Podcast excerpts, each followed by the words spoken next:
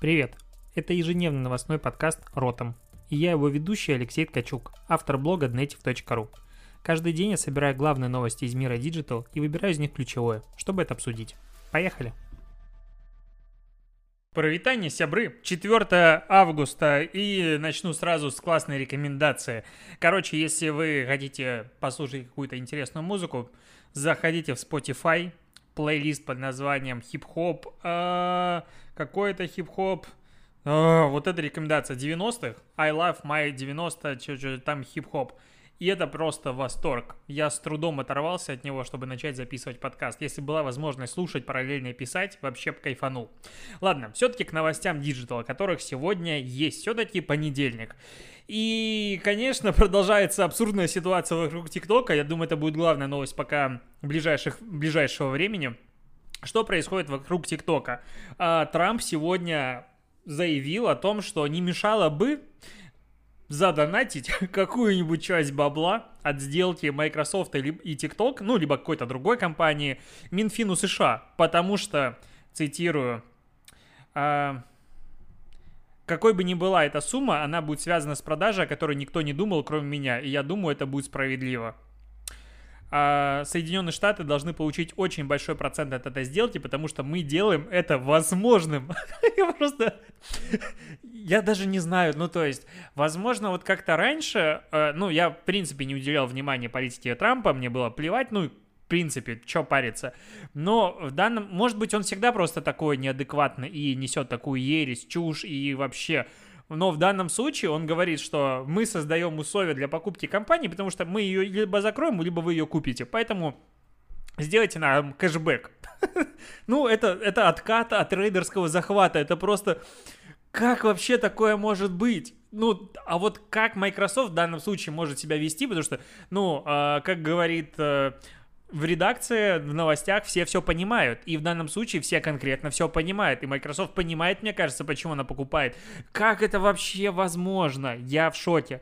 При этом а, китайцы наконец-то перестали молчать, и уже появляются новости о том, что они не сильно согласны а, с такой политикой, назовем это так, и планируют чего-нибудь-то учудить, и они при, планируют, э, точнее, не планируют отдавать TikTok, потому что уже нагнули Huawei. Сейчас как бы следует TikTok, и тенденция намечается, намечается все более абсурдные заявления, поэтому они будут предпринимать какие-то ответные шаги. И вот когда, допустим, Россия заявляет о том, что мы вот встречные санкции наложим на Штаты, тут как бы такой типа, ну, вот когда Китай такое говорит, то логично, что они могут что-то сделать, потому что у них все-таки и рынок, и все производства, то есть у них есть ресурсы для этого. Посмотрим, какая, как будет продолжаться торговая война.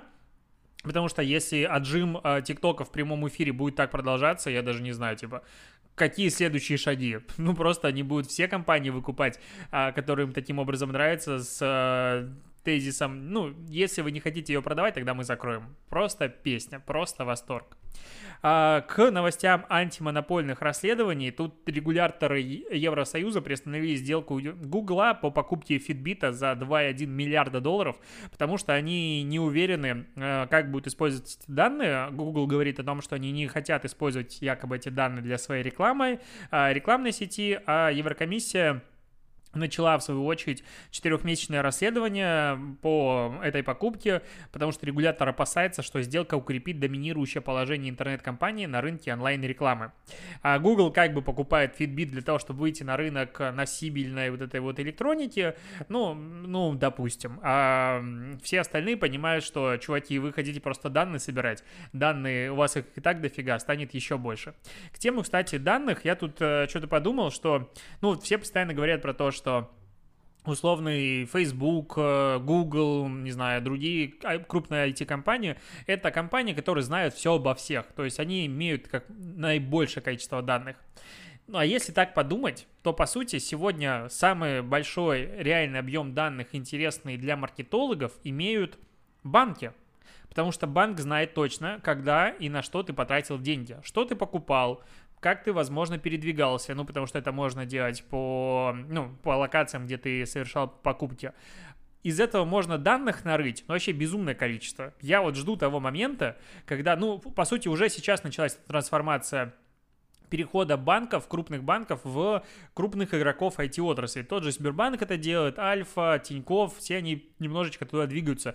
И, блин, у Сбербанка приложение это одно из крупнейших приложений в России по количеству месячной аудитории, поэтому те же каналы, которые они завели внутри, тот же мессенджер, это типа все таки да-да, смешно, но нет-нет, это реально там десятки миллионов человек ежемесячно сидит и заходит в тот же приложение Сбербанка.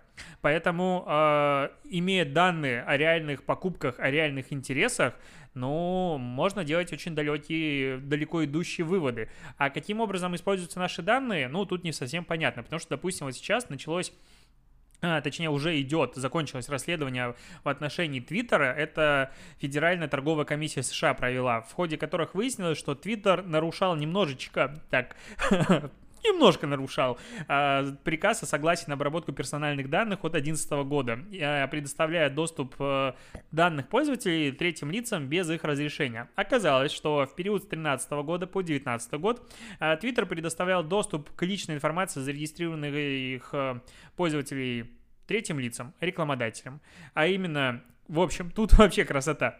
При этом Пользователей соцсеть убеждала, что используют их номера телефонов и адреса электронной почты, чтобы установить двухфакторную аутентификацию для повышения безопасности их учетных записей. По факту она просто их сливала рекламодателям. Ну, типа, чуваки, вы серьезно? Ну, то есть Твиттер прям облажался везде. Ну, у него кругло суточное ложание, перешли они в эту фазу. Возможно, их хотят продать кому-то, я не знаю, таким образом сбивают стоимость акций, но штраф-то будет в размере от 150 до 250 миллионов долларов, и если условный Facebook или Google такие штрафы, ну, платит, и это не самые большие штрафы в их истории, и, в принципе, их выручка и оборот э, прибыли рекламной он позволяет, то у Твиттера не так все хорошо с деньгами, и они убыточны все время, всю историю э, своего существования, и для них э, штраф 100 миллионов долларов, так охренеть, как какой большой штраф. Поэтому, ну, штраф-то будет, посмотрим в каком объеме. Но то, как лажает Твиттер, просто это уникально. С другой стороны, вот лажание Твиттера каким-то образом никак не сказывается на их репутации, как будто, мне кажется. Ну, типа, ну, Твиттер, ну, прикольно, это все равно коротенькие твиты. То, что тут ТикТок заподозрили в сливе данных, вроде бы не доказано, по сути, нет реальных доказательств. Все, срочно продаем. Твиттер налево-направо раздает данные, ну, это ж наш, типа, Наш пиздюк, можно давать. А, бутинг вслед за Airbnb... Что-то я заговариваюсь. Бутинг вслед за Airbnb, Airbnb сокращает 25% своего штата, это около 4000 человек.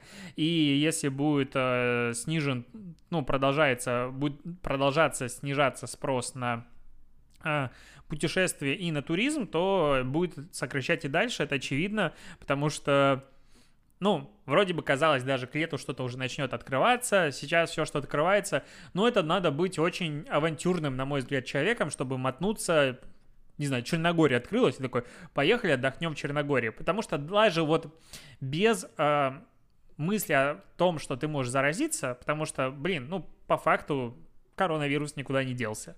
И по-прежнему люди умирают, и, по сути, если смотреть на общемировое количество новых случаев, то оно сейчас в день намного больше, чем в тот момент, когда я выходил на улицу в маске, респираторе, в перчатках и вообще боялся где-то потрогать лицо. Сейчас, типа, ну ок, мы уже к этому привыкли. А, к чему я веду? К тому, что, как, в принципе, границы могут закрыться, ну, типа, в любой момент. Вообще. То есть то, как закрылись границы в прошлый раз, сейчас это... Пфф, я уверен, что их могут закрыть в любой момент. И когда люди выезжают за границу, типа отдохнуть, ну, на что расчет? На то, что, ну, пронесет, а потом возвращаться. Уже есть опыт сотен тысяч людей, которые не могли вернуться домой, которые тратили уйму денег на выездные рейсы и все остальное. И я, ну, вот я, честно, не сильно понимаю, почему государство должно оплачивать вывозные рейсы в случае, когда, допустим, вот в моменте э, уже разгара вот сейчас коронавируса, ты улетаешь куда-то, допустим, неожиданно граница закрывается, и такой, ну вот, страна закрыла границы, верните меня домой. Ты сам, чувак, полетел, ну, это какая-то странная тема, поэтому экономика туристическая, международная, конечно, в жопе. С другой стороны, насколько много начали люди путешествовать по России, вот бы заранее к этому подготовиться. Создать инфраструктуру было бы, конечно, намного лучше. Так, к следующим новостям. Гармин, помнишь э, кейс, когда Garmin — это производитель носибельной профессиональной электроники для спортсменов, кроме того, навигаторов для катеров, малой авиации, они там занимают чуть ли не 90% рынка, там 70 или 80. А, их нагнула какая-то хакерская команда, которая запустила к ним вирус, и он положил вообще все, ну, все положил. И они даже не могли принимать звонки на горячую линию. То есть настолько легла инфраструктура. Конечно, в комментариях все охреневают от того, как у таких крупных компаний, IT-компаний, от которых зависит, ну, если малая авиация летает по их навигаторам, то от них зависят жизни. Одно дело, когда бегуны не могут там сверить свои данные, синхронизировать. Другие данные, когда ты летишь в самолете, у тебя херак и пропал навигатор.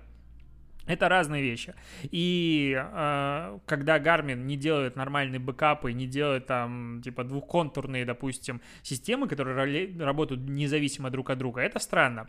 А, но у них все починилось чудесным образом, и сейчас пошли как бы новости и слухи о том, что они все-таки выплатили бабки. А, причем штраф, ну штраф, а, сумма взноса благотворительного в карман людей, которые умнее, чем а, IT-специалисты Garmin, составляет от полумиллиона до 10 миллиона долларов в биткоинах. Разбежка такая неплохая. Причем здесь интересно, что уже есть, оказывается, компании-посредники, которым ты заносишь деньги, а они заносят деньги хакерам. Потому что по закону вот такие хакеры, они являются как бы почти террористами.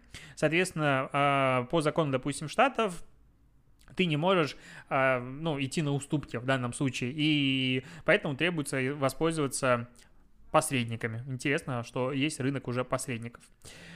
Фух, идем дальше. Прикольный кейс сделал Альфа-Банк. Они запустили кампанию под названием «Осторожно, мошенники». Они запустили несколько рекламных креативов формата Альфа-Банк выплатит своим клиентам до 20, о, до 2020 рублей, получить выплату. Ну, короче, максимально такие ужасные креативы с точки зрения внешнего вида и очень похожи на... Как они называются-то? Ну, на мошенников. И если ты переходишь по ссылке, ты попадаешь на лендос, на котором написано «Привет, этих денег вы не получите. Хуже того, вы могли бы их потерять, а, вы могли потерять все, что у вас есть». Так работают мошенники. Но не волнуйтесь, мы действительно Альфа-банк. Сейчас все объясним. И достаточно красивый лендос с огромным текстом. Вообще мне все нравится. Красненький, все красиво. А, они учат, как не попадаться в лапы мошенников и объясняют, как проверить, допустим, что это соцсети Альфа-банка, что-то еще. Ну, короче, вот вот все базовые советы по безопасности. Это все клево. А, это реально хорошая, на мой взгляд, инициатива. Понятное дело, что там не сильно много будет трафика, это больше кейс. А, но в целом прикольно. Меня больше удивляет другое что в современном мире, где есть какой-нибудь вот Facebook, который модерация, который все это управляет, уже банк настолько признает проблему, что делает даже рекламную кампанию, в которой объясняет, что вот такие креативы — это мошенники. И объем этого... Ладно, допустим, это были бы ссылки в Директе, которые достаточно сложно фильтровать, и мне тут недавно пришла вообще такая красивая ссылка, забыл сделать скринкаст. Ты а, переходишь в Google документ, на котором есть PDF, который говорит о том, что ты выиграл, нажимаешь кнопку «Получить», тебя направляет на какой-то лендос, который тебя перекидывает.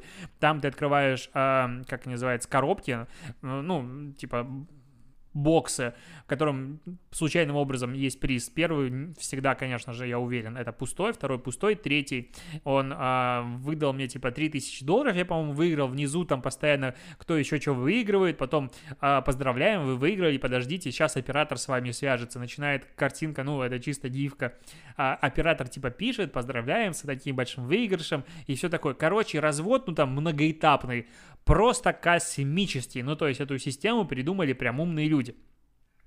И вот если мы говорим про Директ, все понятно. Там его проконтролировать Инстаграм, ну, как бы может, но с трудом. Но, блин, рекламный кабинет, ребята, ну алло. Ну, то есть я жду, когда а, какой-нибудь Альфа-банк или другие банки просто возьмут и сделают какой-нибудь коллективный иск в сторону Инстаграм, что их бренд используется незаконно в этой социальной сети, что мошенники страдают, что у них подрывается деловая репутация, и попробуют их нагнуть. Ну, потому что, ну сколько можно? Типа, чуваки, ой, мы, не, мы ни за что не отвечаем. Ну как это может быть? То есть просто мошенники зарабатывают деньги на чужом имени на этой платформе. Ну это прям жесть. Тем более, ладно, допустим, это когда мы говорим про контент обычных пользователей, там реально сложно проконтролировать. Рекламный-то кабинет могли бы они контролировать уже нормально. А, это очень плохо, не понимаю, почему они до сих пор с этой проблемой не справились, но как есть, живем в таком мире. Новости еще Китая. Тут, э, кстати, ну как альтернативное мнение сейчас появляется, что очень странно обвинять США в том, что они вот хотят, ну, закрыть, перекрыть э, TikTok, потому что вот в Китае как бы Google, Facebook запрещен, и поэтому в сторону Китая такие же санкции. Ну, я хочу ответить на такой комментарий, что Китай никогда не был страной, которая учит других, как быть свободными и демократичными. Ну, то есть США, да, это светоч демократии во всем мире. И вот смотрите, как правильно ролевая модель, все дела у нас прям все по закону. Китай, ну, как бы, это коммунистическая партия, вы о чем? Это закрытая страна, в которой максимальная цензура, они особо этого не скрывают. У них все как бы, все...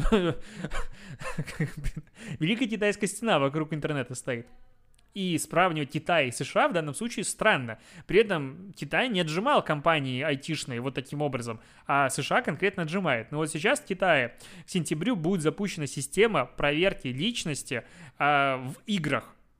Вот это да. То есть ты, когда играешь, ты должен верифицировать свою личность.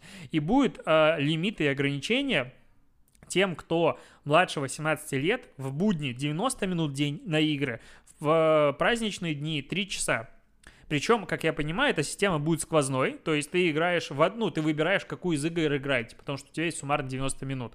Вот эта шкала тебе не повезло. Ну, потому что, будем откровенны, когда мы все были вот того возраста, и если мы играли в игры, то 90 минут, типа, в смысле? Ты только сел разыграться за это время. Там, ну, как бы нормально мы провисали. У меня бывали сессии, ну, короче, длинные. И вот сейчас все крупнейшие издатели игровые будут подключаться к этой системе. И таким образом ограничивать Китай будет количество времени, которое дети проводят в играх. Можно сказать, что, конечно, это типа забота о детях и все такое, ну так давайте телевизор ограничивать время, давайте много чего делать, давайте, ну это уже как бы, ну, ну ладно, Китай, что с них взять, типа и так диктатура. Ну это 1984, реально, мы его через лет 10 будем читать, не как антиутопию, а как утопию. Типа, смотрите, как круто там могло бы быть. Вот если бы мы не туда не свернули, смотрите, какой у нас мир был бы классный. Вообще кайф. Ну, то есть все эти фильмы, там, где типа контроль государства, он покажется просто детским лепетом относительно того, что впереди может быть. Ну, потому что, ну, в теории, как бы, у Китая есть сейчас этот социальный рейтинг. И они скажут, условно, мы за здоровье нации. Мы хотим, чтобы все были здоровы. И для того, чтобы люди были здоровы, им надо минимум проходить в день 10 тысяч шагов. Тот, кто проходит 10 тысяч шагов, у него рейтинг зелененький. Тот, кто не проходит, минус 10 баллов в карму или там еще больше. И за каждый день просрочки тебе хреначат. И тебя в автобусы пускать не будет потом система распознавания лиц, чтобы ты пешком ходил на работу. Ну, в целом же такое может быть система. То есть а, чисто технически она реализуется, мне кажется, уже сейчас как два пальца.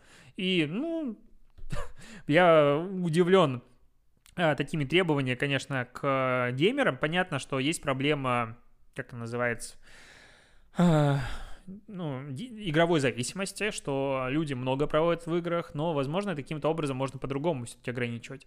То есть здесь прям конкретно жесткое ограничение. И, с другой стороны, интересно, как сейчас все игровые проекты будут бороться за вот эти 90 минут времени. Ну, Понятно, что школьники не сильно платежеспособны и в большей степени это применимо к игрокам постарше, но в любом случае это масса, которая создает интерес для игры других людей. То есть это тоже, в принципе, одна из э, этапов создания мира. То есть ты, если платишь, тебе интересно играть с другими игроками. Если там никого нет, зачем мне тут играть? Все логично. Поэтому школьники важны для экосистемы доната. И в данном случае, если школоты не будет, ну, точнее, она будет только 90 минут в день играть, как будут игры бороться за эти 90 минут? Ну, то есть конкуренция между играми в Китае, она будет, конечно, сейчас просто космическая. К новостям обидок. Ну, давненько не было про обидки. Audi извинился за рекламу или извинилась автомобиля с маленькой девочкой. Короче, креатив. Стоит очень красивая RS4 Audi, красная, с классными дисками. Ну, просто песня, вообще восторг.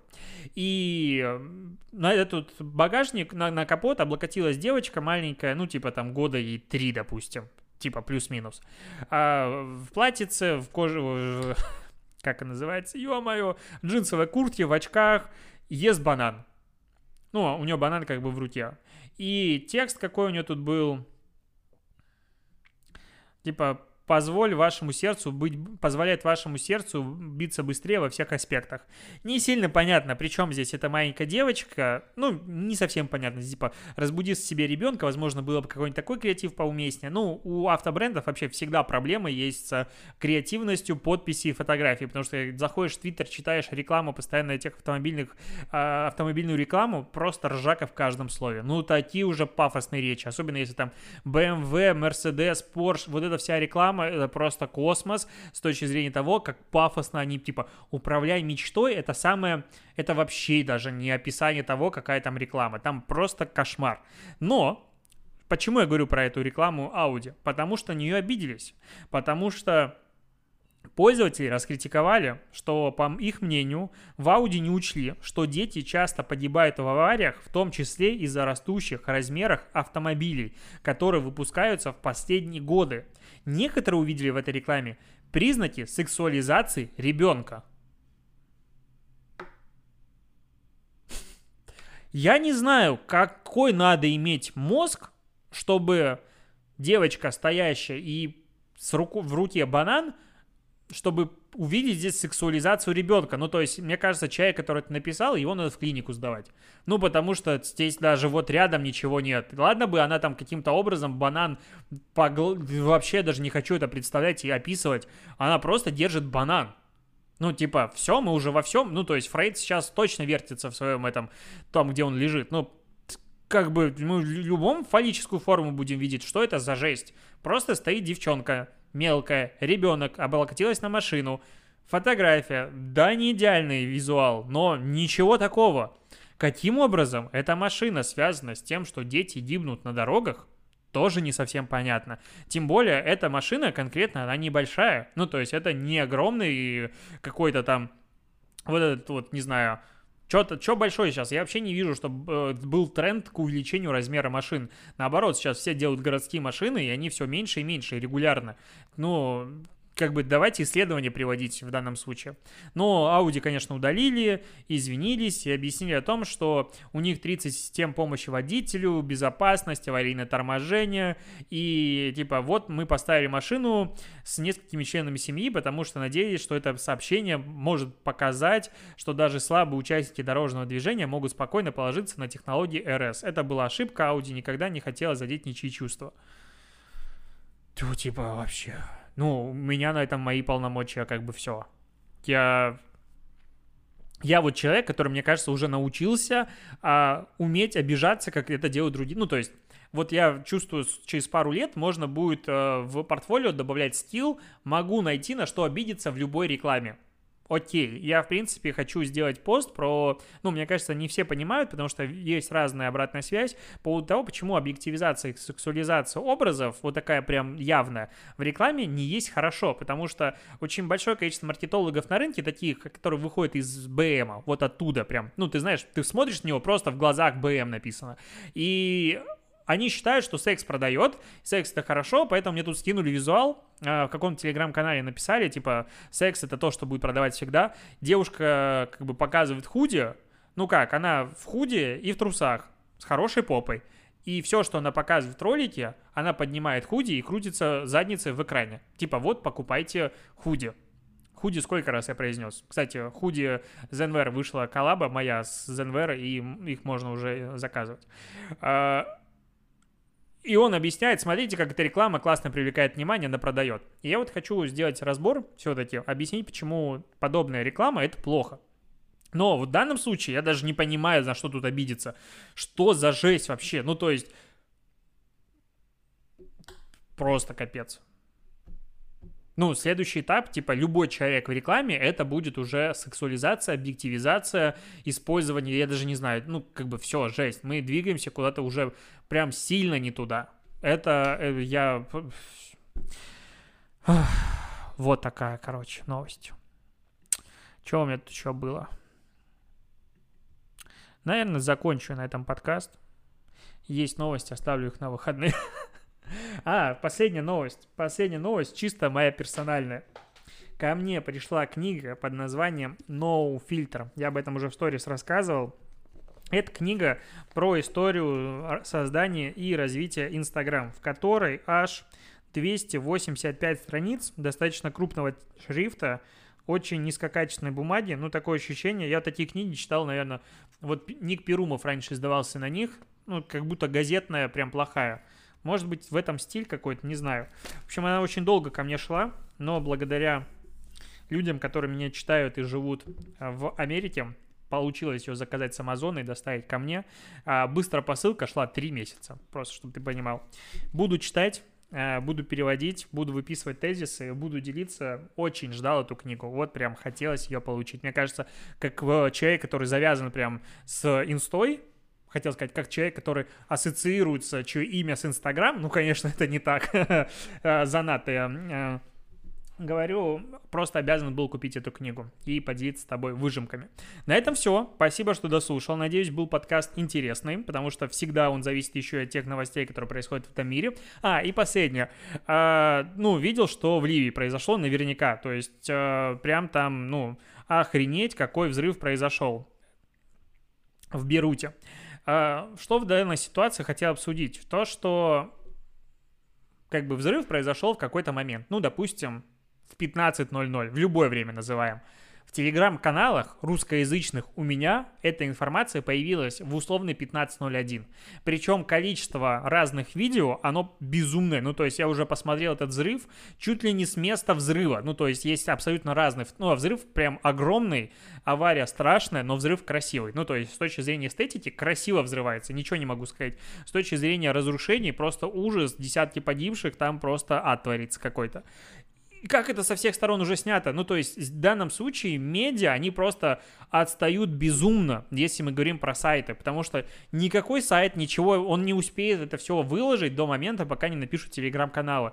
Оперативная вот эта вот новостная повестка, она ушла полностью в телеграм, в какие-нибудь инстаграмы, потому что вот один из трендов, который сейчас очень силен в Америки в англоязычном интернете переход Инстаграм от просто фотографий, которым он там был всегда, к текстам, к новостной повестке, потому что, ну, интерес у людей есть, и сейчас все больше и больше каналов, аккаунтов появляется, которые пишут про новости, которые выкладывают э, посты с текстом, ну, прям дикий рост начинается. Интересно, что в данном случае мы обогнали тренд подобный, э, западный, ну, на мой взгляд, лет на 5, ну, потому что у нас тексты в Инстаграм были всегда, там были всегда фотографии, сейчас мы как бы выравниваемся, поэтому скоро можно будет переводить мой блог на английский язык и не париться из-за того, что он был написан под э, другую специфику аудитории и другую специфику контента. На этом точно все. До побачення и ТикТок дня будет впереди. Увидимся.